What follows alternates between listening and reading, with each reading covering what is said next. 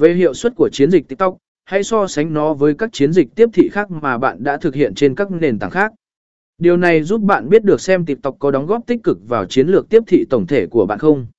Điều chỉnh chiến dịch dựa trên dữ liệu, dựa trên các dữ liệu và phân tích bạn thu thập, hay điều chỉnh chiến dịch TikTok của bạn. Điều này có thể bao gồm việc tạo nội dung khác, thay đổi cách tiếp thị, hoặc tối ưu hóa liên kết đến trang web.